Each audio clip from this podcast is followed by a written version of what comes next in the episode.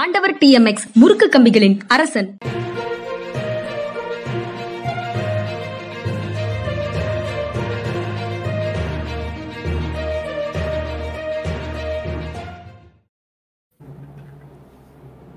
வணக்கம், இது மனிதா மனிதா நிகழ்ச்சி. ஓய்வு பெற்ற IAS அதிகாரி அரசியல் திறனாய்வாளர் திரு பாலச்சந்திரன் அவர்களோடு உரையாடும் நிகழ்ச்சி. வணக்கம் சார். வணக்கம்ங்க. வணக்கம் சார். மேற்கோளுக்கு போகிறதுக்கு முன்னாடி, இன்றைக்கு குடியரசு துணைத் தலைவர் தேர்தல், ஜெகதீஷ் தங்கரும் மார்கரெட் ஆல்வாவும் போட்டியிடுகிறார்கள். ஜெகதீஷ் தங்கர் ஜெயிக்கிறதுக்கான வாய்ப்பு இருக்குது அப்படின்னு சொல்கிறாங்க. கட்சி மாறி பாரதிய ஜனதா கட்சிக்கு வாக்களிக்கக்கூடியவர்களும் இருப்பார்கள். எதிர்கட்சிகளுக்கு இடையில் ஒற்றுமை இல்லை, மம்தா பானர்ஜி இருவருக்கும் ஆதரவு இல்லை அப்படின்னு சொல்லியிருக்கிறாங்க. நேற்று பிரதமரோட மம்தா பானர்ஜி சந்திப்பும் நடந்திருக்குது. எதிர்கட்சிகளுக்கு இடையில் ஒற்றுமை இல்லை என்பது வெளிப்படையாக மீண்டும் தெரிஞ்சிருக்கக்கூடிய ஒரு நிகழ்வாக இது இருக்குது. எப்படி பார்க்குறீங்க அதை? இந்த எதிர்கட்சிகளிடையில் ஒற்றுமை இல்லைங்கிறது ரொம்ப நாளாக இருக்க ஒரு விஷயம். காங்கிரஸ் பதவியில் இருந்தபோதும் இதே மாதிரி தான் இருந்தாங்க. இந்த எமர்ஜென்சியில் தான் இந்திரா காந்தி எல்லாரையும் ஒன்றா ஒரே ஜெயிலில் வச்சு ஒன்றா கொண்டு வந்துட்டாங்க. இல்லைன்னா அவங்க பிரிஞ்சு தான் இருந்தாங்க. இன்னைக்கு அதே நிலைமை தான் இவங்க பிஜேபி வந்ததுக்கப்புறம் நடக்குது. எதிர்கட்சி எடுக்க நீங்கள் இந்த பிஜேபிக்கும் காங்கிரஸுக்கும் இடையில் இதில் இந்த ஆஃப்டர் லிபரலைசேஷன் நரசிம்மராவ் பீரியடுக்கு அப்புறம், அதுக்கு முன்னாடி காங்கிரஸ் லெஃப்ட் ஆஃப் சென்டராக இருந்தாங்க. ஜவஹர்லால் நேரு பீரியடில், மிஸ்ஸஸ் காந்தி பீரியட்லையும் ஆரம்பத்தில் அப்படி இருந்தாங்க. அவங்களுடைய செகண்ட் டைமில் 71க்கு அப்புறமே அவங்க எக்கனாமிக் லிபரலைசேஷன் கொண்டு வந்துட்டாங்க. அதுக்கப்புறம் பொருளாதார கொள்கையில் இவங்க ரெண்டு பேருக்கு இடையில் ரொம்ப அதிகமான மாறுதல்கள் எதுவும் கிடையாது. அப்போ இவங்களில் யார் பதவிக்கு இருந்தாலுமே எதிர்கட்சியாக ஒருத்தங்க உட்கார்ந்துருக்கும் போது மற்றவங்களாம் தங்களுடைய சுயநலத்தை தான் பார்ப்பாங்க. மாநில கட்சிகள் தங்களுடைய டர்ஃபை பத்திரமா பார்த்துக்கணும்னு சொல்லி பார்ப்பாங்க. காங்கிரஸ் பீரியட்லேயும் அப்படி தான் இருந்தாங்க. பிஜேபியோட சேர மாட்டாங்க. இப்போ பிஜேபி பீரியடில் காங்கிரஸோட சேர மாட்டாங்க அப்படின்னு சொல்லி தான் இருக்கிறாங்க. Except few parties. இவங்க டிஎம்கே அவங்க எப்பயுமே காங்கிரஸ் டிஎம்கே அல்லது ஏடிஎம்கே அலைன்மெண்ட்னு சொல்லி அதை ஒரு தாரக மந்திரமாக வச்சுருந்தனால இப்போ டிஎம்கேயோட நெருக்கமாக இருக்காங்க. டிஎம்கேயும் அதை பயன்படுத்திக்கிறாங்க. இந்த மாதிரி இருக்க ஒழிய மற்றபடி எதிர்கட்சியில் ஒத்துமை அவ்வளோ லேசில் நடக்காது. எமர்ஜென்சி இல்லாமல் எமர்ஜென்சியுடைய ஆட்சி நடக்கின்ற காலத்தில் கூட அவங்க ஒத்துமையாக இல்லைன்னா அதுக்கப்புறம் எப்போ ஒத்துமையாக இருக்க போகிறாங்கன்னு சார். அப்புறம் மேற்கோள் பார்க்கலாம் sir. The atom bombs are piling up in the factories. The police are prowling through the cities. The lies are streaming from the loudspeakers, but the earth is still going round the sun. George ஆர்வெல்லுடைய ஒரு மேற்கோள் இது. தயாரிக்கும் இடங்களில் அணுகுண்டுகள் குவிந்து கொண்டிருக்கின்றன. நகரங்களில் காவல்துறை குற்றவாளிகளை தேடி சுற்றி கொண்டிருக்கிறார்கள். ஒலிபெருக்கியிலிருந்து பொய்கள் புறப்பட்டு வலம் வந்து கொண்டிருக்கின்றன. ஆனால் பூமி எந்த சலனமும் இல்லாமல் சூரியனை சுற்றி கொண்டிருக்கிறது அப்படின்னு ஜார்ஜ் ஆர்வெல் சொன்னதை ஒரு மேற்கோளாக இன்றைக்கி எடுத்தோம். இதுக்கு என்ன பொருள்? பூமியில் ஏகப்பட்ட சலனங்கள் இது தொடர்பாக இருக்கணும், ஆனால் சலனமே இல்லாமல் பூமி சுற்றிட்டு இருக்குன்னு அர்த்தமா? செயல்பட தூண்டும் விதமான அர்த்தமா, இல்லை சோர்வை விதைக்கும் விதமான மேற்கோளா? இது எப்படி பார்க்குறீங்க? இது ஆட்சியாளர்களை பற்றியமானதாகவும் இருக்க முடியும். ஏன்னா ஆங்கிலத்தில் இன்னொன்று சொல்லுவாங்க வேடிக்கையாக. இவர் கிங் அரசர் நடன மாதுகிட்ட இதில் நடன மண்டபத்தில் சொன்னாராம், let the revolution come when it comes, till then let us have a ball அப்படின்னு சொன்னார். புரட்சி வரும்போது வரட்டும், அதுவரை நம்முடைய நடனம் தொடரட்டும் அப்படின்னு சொன்னார் அப்படின்னு சொல்லி வேடிக்கையாக சொல்லுவாங்க. அது மாதிரி தான் ஆட்சியாளர்கள் like the earth they gone moving. நாங்கள் போலீஸ்காரன்னு அனுப்பணும், அது எங்கள் கடமை. ஃபேக்ட்ரியில் ஆட்டம் பம்பை ப்ரொடியூஸ் பண்ணணும், அது எங்கள் கடமை. இதையெல்லாம் நாங்கள் பண்ணி வச்சுக்கிட்டு இருப்போம். யாராவது எதிர்ப்பு குரல் அதெல்லாம் எழுப்புனாங்களா, அது இன்னும் கொஞ்சம் பெருசாக வரும்போது பார்த்துக்கிறோம். அது வரைக்கும் எங்கள் வாழ்க்கையாகவே நடக்கட்டும் அப்படின்னு இதுக்கு பொருள் கொள்ள முடியும். அதாவது சலனம் இல்லாமல் எல்லாரும் அவங்கவுங்க வாழ்க்கையை வாழுங்கள்னு இதுக்கு பொருள் கொள்ள முடியும் அப்படின்னு சொல்கிறீங்க. அந்த ஆர்வெலுடைய இதை பார்த்தீங்கன்னா அவர் அப்படி ஆப்டிமிஸ்டிக் மெசேஜ் கொடுக்குறவர் இல்லையே. அவருடைய 1984, அதுக்கப்புறம் அனிமல் ஃபார்ம், இதெல்லாம் பார்க்கும். அதனால அவர் ஒரு விரக்தியின் விளிம்பில் தான் இருந்திருக்காருன்னு சொல்லி தான் நினைக்க வேண்டும். சரி சார், அந்த செய்திகளுக்குள்ளே போனால் உள்துறை அமைச்சருடைய செய்தி முதல் செய்தியாக இருக்குது. சுயராஜ்யம் அப்படிங்கிறது தன்னாட்சி மட்டும் இல்லை, இந்திய பண்பாடு, இந்தியாவில் இருக்கக்கூடிய மொழிகள், அது எல்லாமே ஆட்சி செய்யணும். படையெடுப்புகளுக்கு பிறகு இங்கு வந்த விஷயங்கள் மேலோங்கி இருக்கக்கூடாது அப்படிங்கிற மாதிரி அவர் பேசுகிறாரு. அதில் நம்ம திரும்ப திரும்ப பல முறை பேசியிருக்கிறோம், இதை பற்றி பேசாமல் போனால் அவங்க தொடர்ந்து பேசிக்கிட்டே இருக்காங்களேங்கிறது தான் இதில் பிரச்சனை. அவர் foreign rulers destroyed the country's excellent systems. They could have ruled only by instilling an inferiority complex among the Indians அப்படின்னு சொல்கிறாரு. இந்திய மக்களிடையே ஒரு தாழ்வு மனப்பான்மையை உருவாக்கி தான் அந்நியர்கள் இங்கு ஆட்சி செலுத்தி இருக்கிறார்கள். இந்தியாவில் ஏற்கனவே இருந்த மிகச்சிறந்த ஆட்சி முறைகளை, மிகச்சிறந்த சட்டங்களை அவர்கள் அழித்து விட்டார்கள் அப்படின்னு சொல்கிறாரு. எப்படி பார்க்குறீங்க? நம்ம நிறைய தடவை பேசிட்டோம் சார், இருந்தாலும் திரும்ப திரும்ப பேச வேண்டியது நம்ம கடமைங்கிறதுனால. ஒரு சின்ன மாறுதல் என்னன்னா, தயிர் சாதத்துக்கு ஊறுகாய் சேர்த்துக்கிற மாதிரி இப்போ மொழிகளையும் சேர்த்துக்கிறாரு. மொழிகளையும் அதெல்லாம் பேச மாட்டாங்க, இப்போ மொழிகள் மொழிகள்னு பேசுகிறாங்க. பேசுறதெல்லாம் மொழிகள்னு பேசும்போதெல்லாம் இந்த நாட்டின் மொழிகள்னு சொல்லி அவங்க மனசுக்குள்ளே பேசுறது ஹிந்தி தான், அதில் எந்த சந்தேகமும் இல்லை. இவங்க தன்னாட்சின்னு சொல்கிறாங்கல்ல, இவங்க என்ன what do they mean by it? அதாவது தன்னாட்சிங்கிறது அவங்க அந்நியர்களிடமிருந்து விடுபட்ட நம்முடைய ஆட்சின்னு சொல்ல வர்றாங்கன்னா, இப்போ நம்ம தமிழ் கவிஞர்கள் நிறைய பேர் எழுதியிருக்காங்க.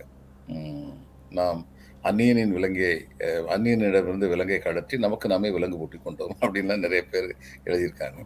இப்போ அது மாதிரி தான் ஆட்சிகள் மக்களுடைய விருப்பங்களை, தேவைகளை பிரதிபலிக்கிறதா ஒரு ஆட்சி இருக்கணும் அப்படின்னு சொல்லி பார்த்தா, இன்றைக்கி நடக்கிற ஆட்சி அது மாதிரிப்பட்ட ஆட்சி கிடையாது.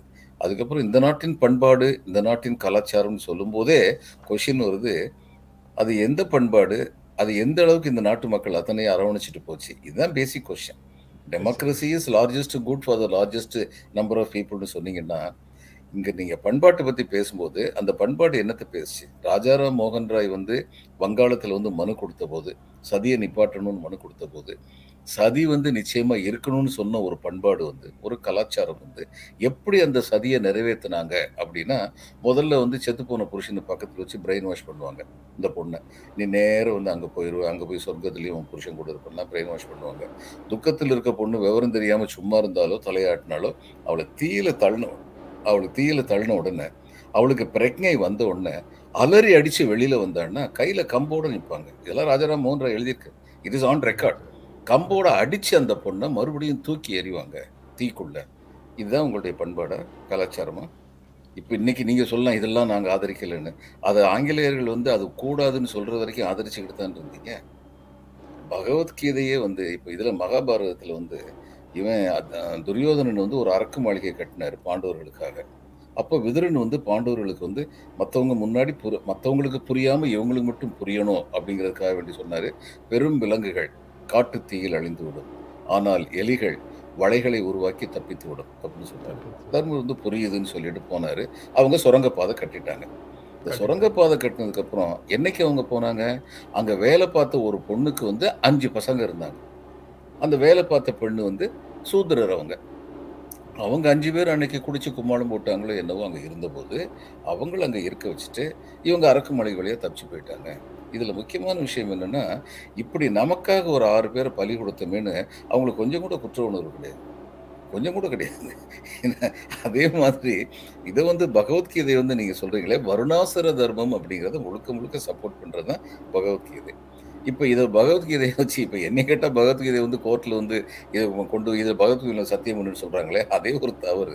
அப்படி சத்தியம் பண்ணுறதுக்குன்னு ஒரு நூல் கொடுக்கணும்னா திருக்குறளை தான் கொடுக்கணும். இந்தியா பூரா அவர் தான் பிறப்புக்கும் எல்லா உயிருக்கும்னு சொல்லி சொன்னார். அவர்கிட்ட அவர்கிட்டையும் சில கான்ட்ரடிக்ஷன்ஸ் இருக்குது. பெண் விடுதலையை பற்றி வள்ளுவர் பேச வேண்டிய அளவுக்கு பேசலை அப்படிங்கிற கான்ட்ரடிக்ஷன்லாம் இருக்குது. நான் பொதுவாக சொல்லி பார்த்தீங்கன்னா மானிட நேயங்கிறது இருந்தது, பறந்து கடுக உலக ஏற்றியான் இறந்து உயிர் வாழ்தல் வேண்டின்னு சொல்லி சொன்னார்.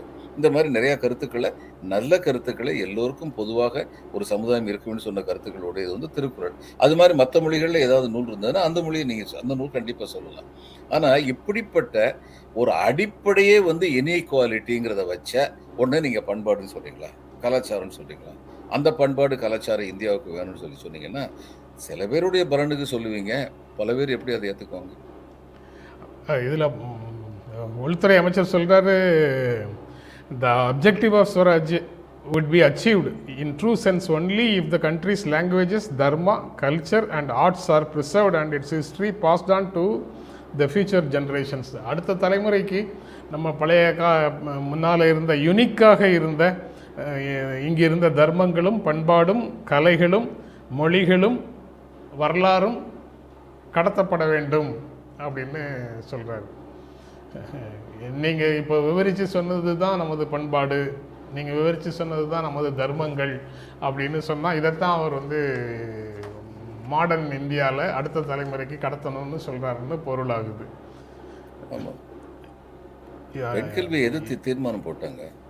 ஆங்கிலேயர்கள் வந்து பெண்களுக்கு கல்வின்னு சொல்லும்போது அதை எதிர்த்து தீர்மானம் போட்டாங்க. சனாதனிகள்னு தங்களை சொல்லிக்கிட்டவங்க. இப்போ நான் கேட்குறதெல்லாம் ஒன்றே ஒன்று தான், இந்த ஆட்சி வந்து சொல்லட்டும், எங்களுக்கு வந்து பிறப்பிலேயே ஒருத்தன் உயர்ந்தவன் தாழ்ந்தவன்லாம் கிடையாது, நாங்கள் அதை நம்பலை அப்படி சொல்கிற எந்த ஒரு இலக்கியத்தையுமே நாங்கள் வந்து எல்லாருக்கும் பொதுவான இலக்கியம் நினைக்கல, அது நம்முடைய பண்பாட்டு கூற்றின் அடையாளமாக நாங்கள் கருதுவதில்லை அப்படின்னு சொல்லிட்டோம். அப்போ நமக்கு இந்த அரசு மேல் நம்பிக்கை வந்து அதாவது elements of countries own unique method of governance அப்படின்னு சொன்னாங்க. ஆட்சியிலையும் வந்து யூனிக் மெத்தட் அவங்ககிட்ட இருந்ததுன்னா சட்டங்களின் மூலமாக நடந்த ஆட்சி. நான் வந்து மிதினாப்பூர்னு ஒரு மாவட்டத்தில் ஆட்சியராக இருந்தேன். அந்த மாவட்டம் வந்து இந்தியாவுடைய வந்து மிகப்பெரிய விவசாய மாவட்டமாக, largest agricultural district in India அப்படின்னு சொல்லி இருந்தது. அந்த ஒரு மாவட்டத்தில் இந்தியாவுடைய லேண்டு டென்யூர் சிஸ்டம் அத்தனையும் இருந்துச்சு. இந்த குத்தகைதாரன்னு நம்ம சொல்கிறோம்ல, இந்த குத்தகைதார் வந்து வழக்கமாக இங்கே வந்து தமிழ்நாட்டில் வந்து குத்தகைதாரன்னு ரிஜிஸ்டர் பண்ணிடுவோம், அங்கே ரிஜிஸ்டர் பண்ணாமல் குத்தகைதாரர் வச்சுருந்தாங்க. இப்போ அந்த குத்தகைதாரர் வந்து ஒருத்தர் வந்து இப்போ உங்கள் நிலத்தை நான் வந்து உழுதுகிட்டு இருக்கேன், நான் உங்களுக்கு குத்தகைதாரர்னா அங்கே எப்படிப்பட்ட சிஸ்டம்லாம் இருந்துச்சுன்னா, உங்களுக்கு வந்து இந்த இது கோடை காலத்தில் வந்து விவசாயம் பண்ணுறது சோம்பேறித்தனம் இருந்துச்சுன்னா நீ கோடை காலத்துக்கு மட்டும் எனக்கு குத்தகைதாரர் அப்படின்னு சொல்ல முடியும். அது ஒரு சிஸ்டம். இது மாதிரி உலகத்தில் இந்தியாவில் என்னென்ன லேண்ட் டென்யூர் இருந்துச்சு அது அத்தனை அந்த ஒரு மாவட்டத்தில் இருந்தது. அதை பார்க்கும்போது எனக்கு தெரிஞ்சது இந்தியாங்கிறது எப்படிப்பட்ட வேற்றுமைகளை தன்னுள் உள்ளடக்கி கொண்டு ஒற்றுமையாக இருக்கின்றது ஒரு நாடு. ஏன்னா குத்தகைதாரர் அத்தனை பேர் அங்கே ஒன்றா சேர்ந்து தங்களுடைய போராட்டத்தில் ஈடுபட்டாங்க. அதே மாதிரி தான் இந்த நாட்டில் உள்ள ஆட்சி முறையும்.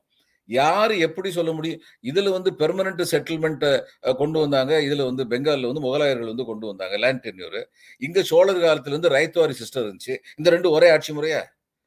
அதனால் இப்படி பேசுறது வந்து பைத்தியக்காரத்தனம். இந்தியாவில் வந்து ஒரு ஆட்சி முறைங்கிறது இருந்தது கிடையாது. நீங்கள் வந்து ஒரு கோட்பாடை, அதாவது சட்டத்திட்டங்கள், மக்களுடைய நலனுக்காக ஏற்றப்படும் சட்டத்திட்டங்கள், குற்றவாளிகள் என்று கருதப்படுவர்கள் தண்டிக்கப்படுவதற்கான சட்டத்திட்டங்கள், எவையெல்லாம் குற்றங்கள் இவையெல்லாம் வரையறுக்கலாம். ஆனால் அதை விட்டுட்டு ஆட்சி முறை உரைமா இருக்குன்னா, இப்போ இதில் மிசோரத்தில் இருக்க ஆட்சி முறை வந்து அவங்க எந்த விதத்திலே நம்மளோட தாழ்ந்தவங்களா? நார்த் ஈஸ்டில் உள்ளவங்க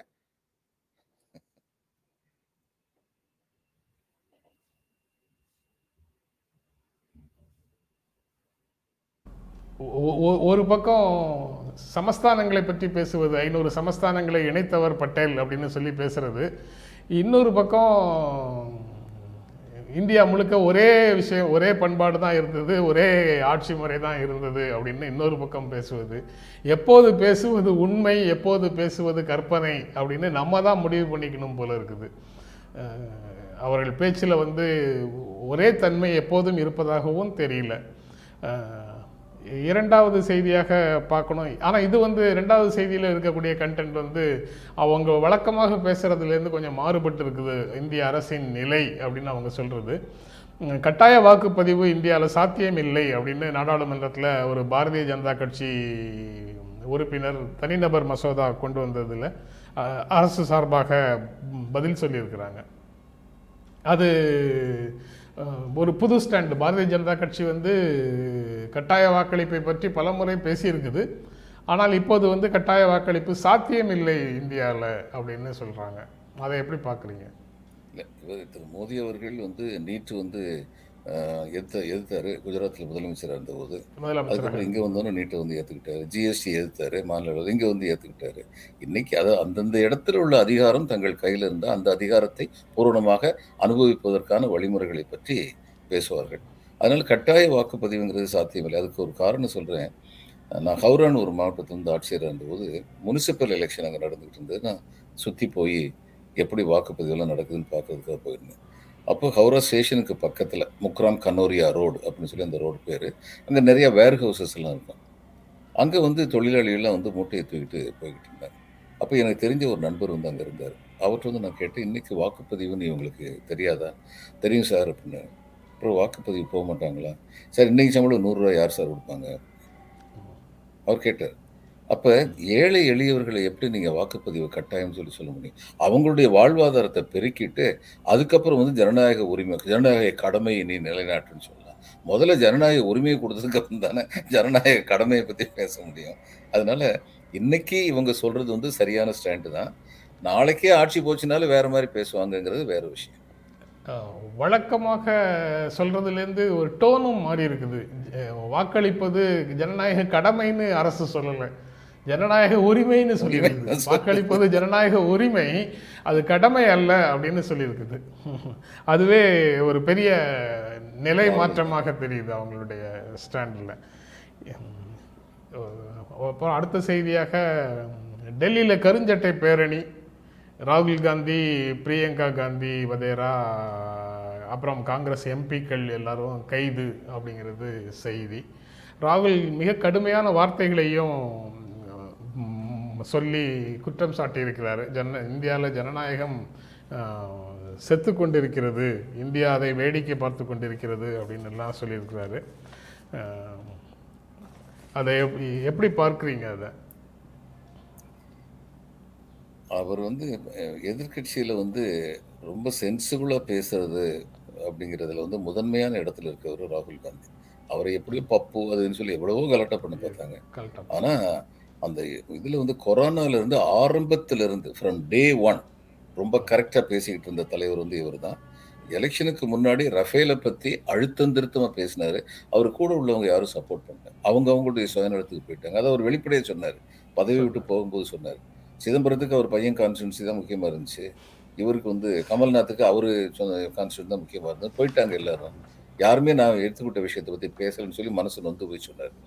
அதனால் இன்றைக்கி வந்து இவங்களுக்கு வந்து அவருடைய பொட்டென்ஷியல் தெரியும், அவர் எப்படிப்பட்ட ஒரு தலைவராக தன்னை மாற்றிக்கொண்டிருக்கிறார் அப்படிங்கிறது வந்து பிஜேபிக்கு தெரியும்.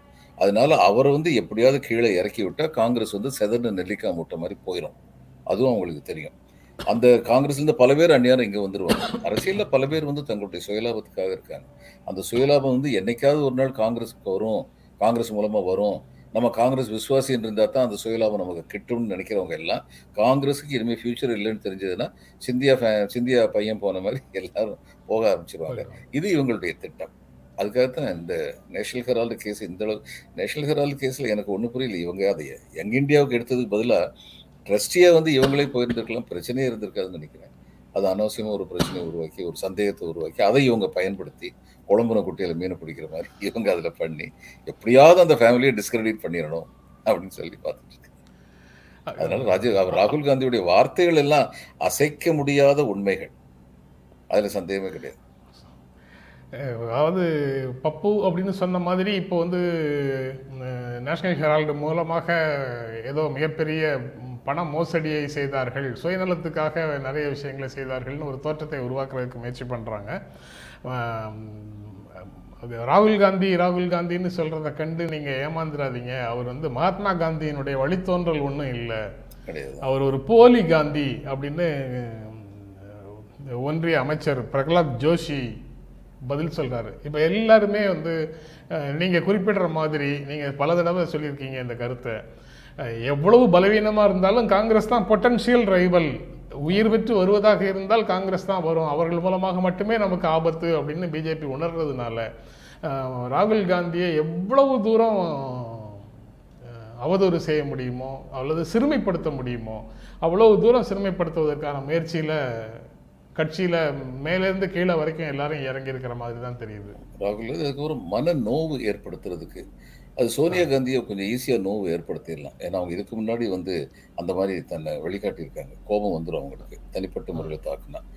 இவர் வந்து அதிரஞ்சன் சௌத்ரி வந்து பெங்கால் எம்பி வந்து ராஷ்டிரபதியை பற்றி அவர் வந்து தவறாக ஒரு வார்த்தையை பிரயோகம் நடத்திட்டார். அது தவறுதாங்கிறதுல சந்தேகமே இல்லை. அது அவர் வந்து சோனியா காந்தி சொல்லிக் கொடுத்தா பண்ணார். சோனியா காந்தி வந்து அங்கே போய் இது பண்ணுறது, அவங்க மன்னிப்பு கேட்கணும்னு சொல்கிறது. அவர் அதிரஞ்சன் சொல்லிட்டாரு, என் வார்த்தை தவறி வந்துருச்சு, ஆனால் தப்பு தான், என்னை மன்னிச்சுக்கோங்க. அவங்களுக்கு எழுதின கடிதத்தில் நேரில் வந்து நீங்கள் மன்னிப்பு கேட்க சொன்னால் நான் வந்து மன்னிப்பு கேட்குற அளவுக்கு எழுதிட்டாங்க. So the chapter should be close. இந்த ஃபேமிலியே வந்து அட்டாக் பண்ணுறது காரணம் என்னென்னா, இந்த ஃபேமிலியை சுற்றித்தான் காங்கிரஸ் இருக்குங்கிறது அவங்களுக்கு தெரியும். காங்கிரஸ் தான் தங்களுடைய முதன்மை எதிரின்னு தெரியும். அதனால இந்த ஃபேமிலி அட்டாக். பட் மீடியாவும் சில கட்சிகளும் இந்த ஃபேமிலி இல்லாத காங்கிரஸ் அப்படின்னு பேசிகிட்டு இருந்தாங்க.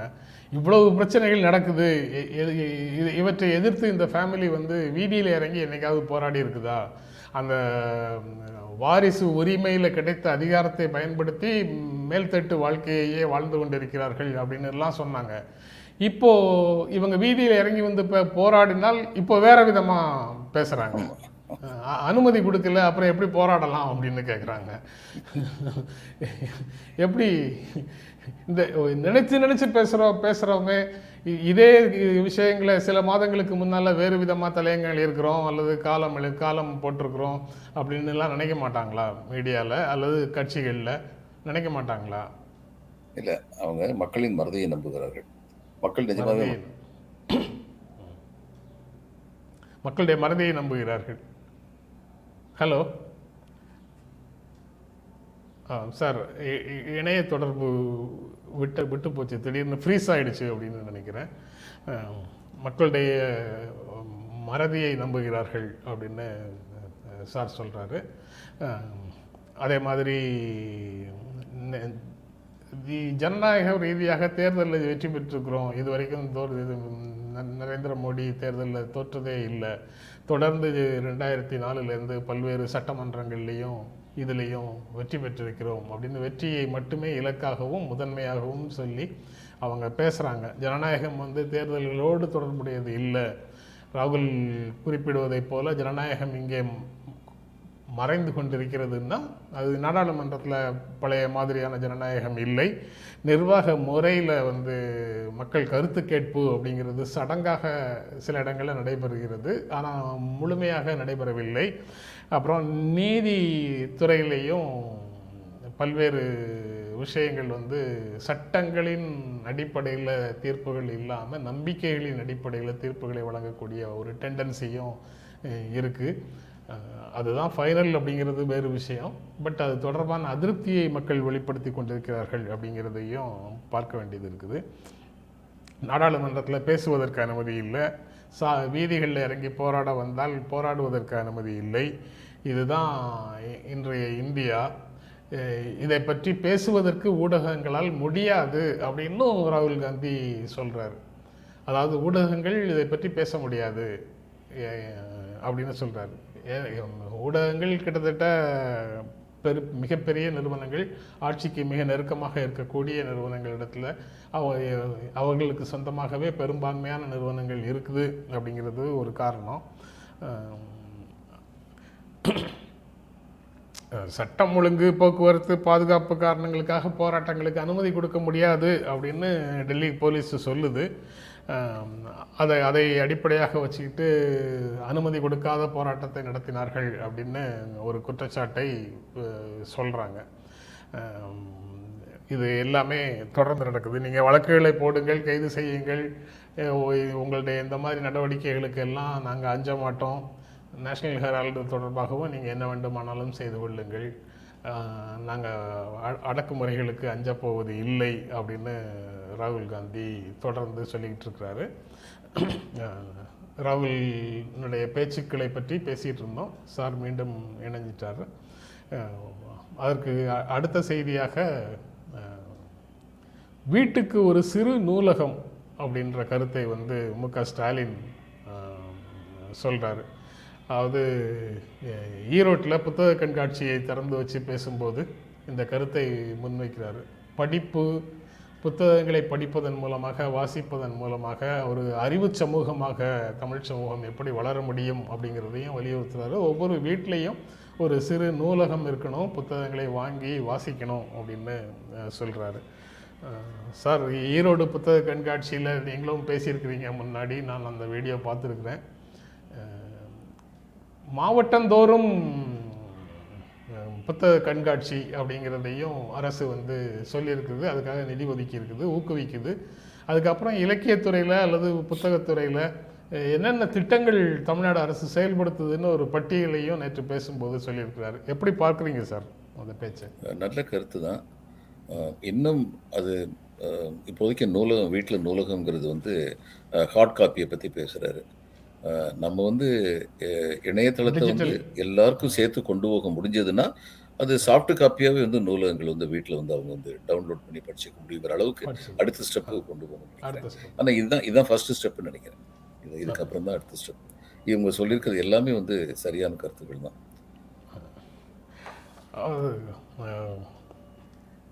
அயல் நாட்டு படையெடுப்புகள், அயல் இன படையெடுப்புகள், அயல் மொழி படையெடுப்புகள், அயல் பண்பாட்டு படையெடுப்புகள், இப்படி எது வந்தாலும் அதை தாண்டி தமிழ்நாடு வந்து தன்னையும் காத்தது, தமிழ் வந்து நம்மையும் தன்னையும் காத்தது, தமிழ் இனத்தையும் காத்தது அப்படின்னு சொல்கிறாரு. அந்த பக்கத்தில் உள்ள ஒவ்வொருவரும் பாரதிய ஜனதா கட்சி சார்பாக அமைச்சர்களும் பிரதமரும் உள்துறை அமைச்சரும் பேசுவது எல்லாமே எப்படி ஒரு அவர்களுடைய கோட்பாடுகளை தாங்கியதாக இருக்குதோ அதே மாதிரி முதலமைச்சர் பேசுகிற எல்லா விஷயங்கள்லேயும் கல்வி, சுகாதாரம் போன்ற விஷயங்களுக்கு சமூகத்தில் கொடுக்கப்பட வேண்டிய முக்கியத்துவம் அப்படிங்கிறதும், கல்வி படிப்பு போன்றவை வந்து மனிதர்களை அதிகாரப்படுத்துகிறது அப்படிங்கிறத முன்வைத்தும், தமிழ் மொழியினுடைய பெருமை, தமிழ் சமூகத்தினுடைய பெருமைகளை வலியுறுத்தியும் பேசுகிறாரு.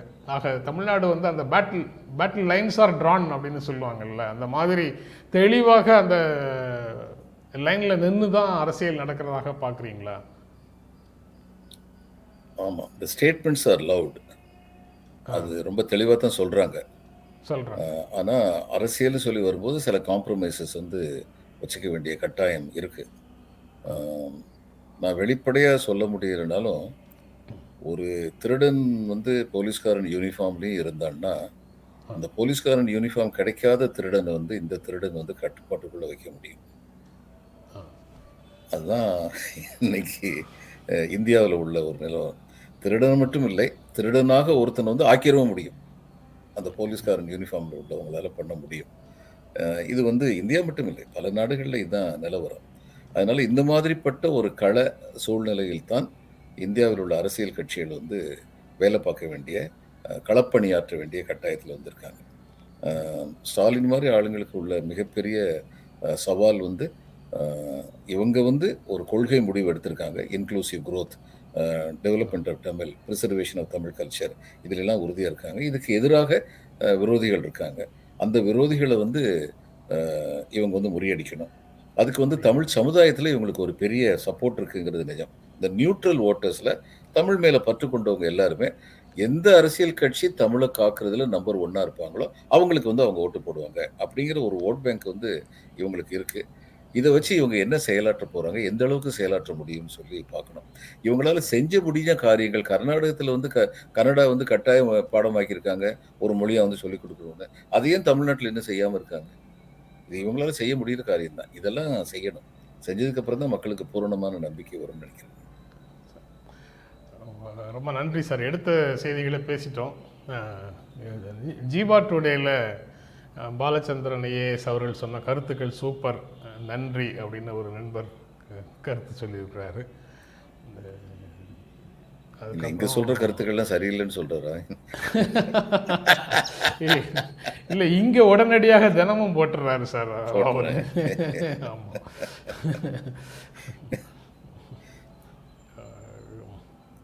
அதாவது ஜீவத்துடைய வந்து இவர் பத்தி, வாஞ்சி அய்யர் பத்தி இது வந்த போது அவர் வந்து இந்திய விடுதலைக்கிறேன்னு சொல்லிட்டு அந்த கொலையை செஞ்ச மாதிரி அவருடைய இதுல இருந்து ஒரு கன்ஃபெஷனல் ரைட்டிங் ஒன்று கொடுத்தாரு, டெஸ்ட் ஸ்டேட்மெண்ட் ஒன்று கொடுத்துட்டு அவர் இருந்தோம். அதை பார்க்கும்போது இந்திய விடுதலைக்காக இது பண்ண மாதிரி தெரியவே தெரியல. அந்த இதுலேயும் குற்றவாளிகள் விசாரணையிலையும் இதில் வந்து சதி எதுவுமே இருந்ததாக ஆதாரம் இல்லை, அரசியல் சதி இருந்ததாக ஆதாரம் இல்லைன்னு அந்த கோர்ட்டில் வந்து வழக்கையை முடிச்சு வச்சாங்க.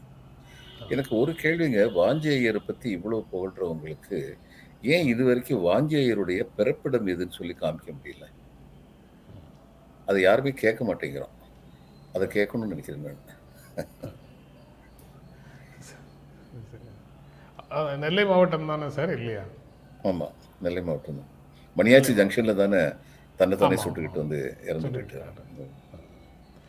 அவருடைய அந்த துடிப்பு, அதாவது ஒரு அந்த காலத்தில் கலெக்டர் வந்து ஒரு இதில் வந்து சொல்லுவாங்க, யூபியில் தேராதூன் கலெக்டர் வந்து அவர் வீட்டுக்கு முன்னாடி ரெண்டு கோஷ்டி வந்து சண்டை போடுறது, கம்பும் கத்தியும் வந்துட்டாங்களாம் 2 மணிக்கு.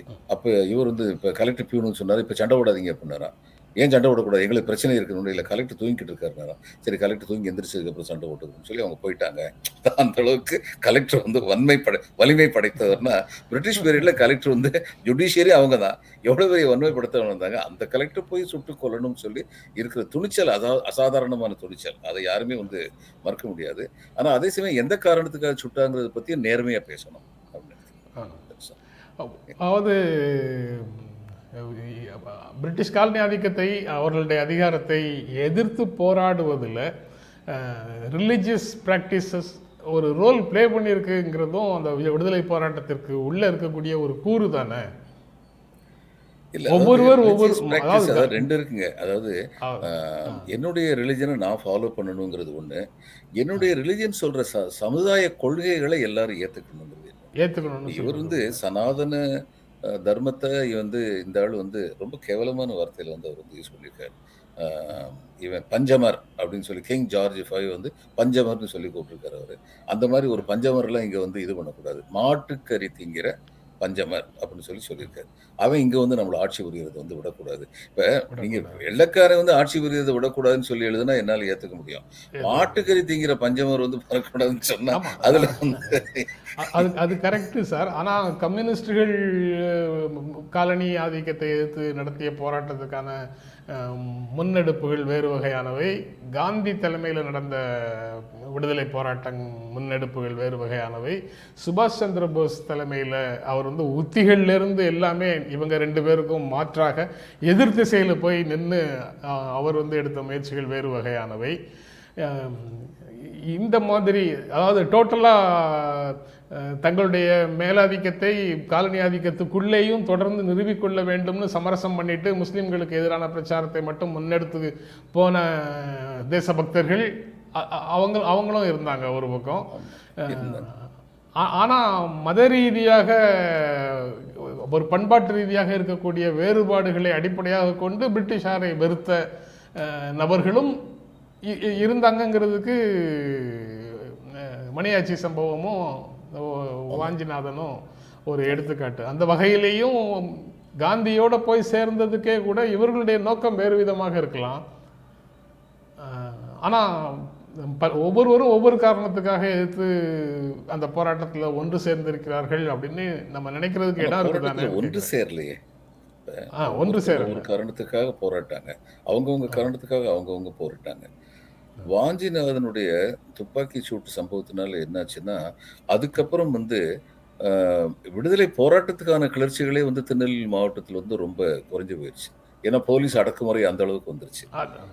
அப்போ அதனுடைய இம்பேக்ட் என்னன்னு சொல்லி பார்த்தீங்கன்னா ரொம்ப நெகட்டிவ் இம்பேக்டாக போயிடுச்சு. ப்ளஸ் இவர் சுட்டதே வந்து காரணம் வந்து, ஆமாம், அதாவது சனாதன தர்மம் நிலைக்க வேண்டும்னு அவர் சொல்லும்போது அவர் வந்து என்ன சொல்றாருன்னா, குறிப்பிட்ட ஒரு பிரிவினர் வந்து ஆட்சி அதிகாரத்தில் உள்ளவர்களாக இருக்கும் நிலை தொடர வேண்டும், இவன் வந்து எங்களை வந்து கீழே இறக்கி விட்டான், நாங்கள் மறுபடியும் வந்து எங்கே இருந்தோமோ அங்கே போய் உட்காரணும் அப்படிங்கிற துணி இருக்கும்போது அந்த இதே வந்து எந்த காரணத்துக்காக சுட்டாரோ அந்த காரணத்தை ஏற்றுக்க முடியலையே. இது வந்து சுதந்திர போராட்டமே இல்லையே. நீங்கள் இங்கே பேசுறதெல்லாம் சரியானது இல்லையான்னு நீங்கள் கேட்டதுக்கு அவர் வந்து, இல்லை சார் நீங்கள் எங்கே பேசினாலும் கருத்துக்கள் யாருமே சொல்கிறார் sir. Very nice sir, very nice sir. நான் ஒரு விளையாட்டு சொன்னேன் திரு நந்தகுமார் ஒரு விளையாட்டு சார். ரொம்ப நன்றி சார், நிகழ்ச்சியில் கலந்து கொண்டதற்கு எங்கள் அன்பும் நன்றியும். மீண்டும் சந்திப்போம். நன்றி, வணக்கம்.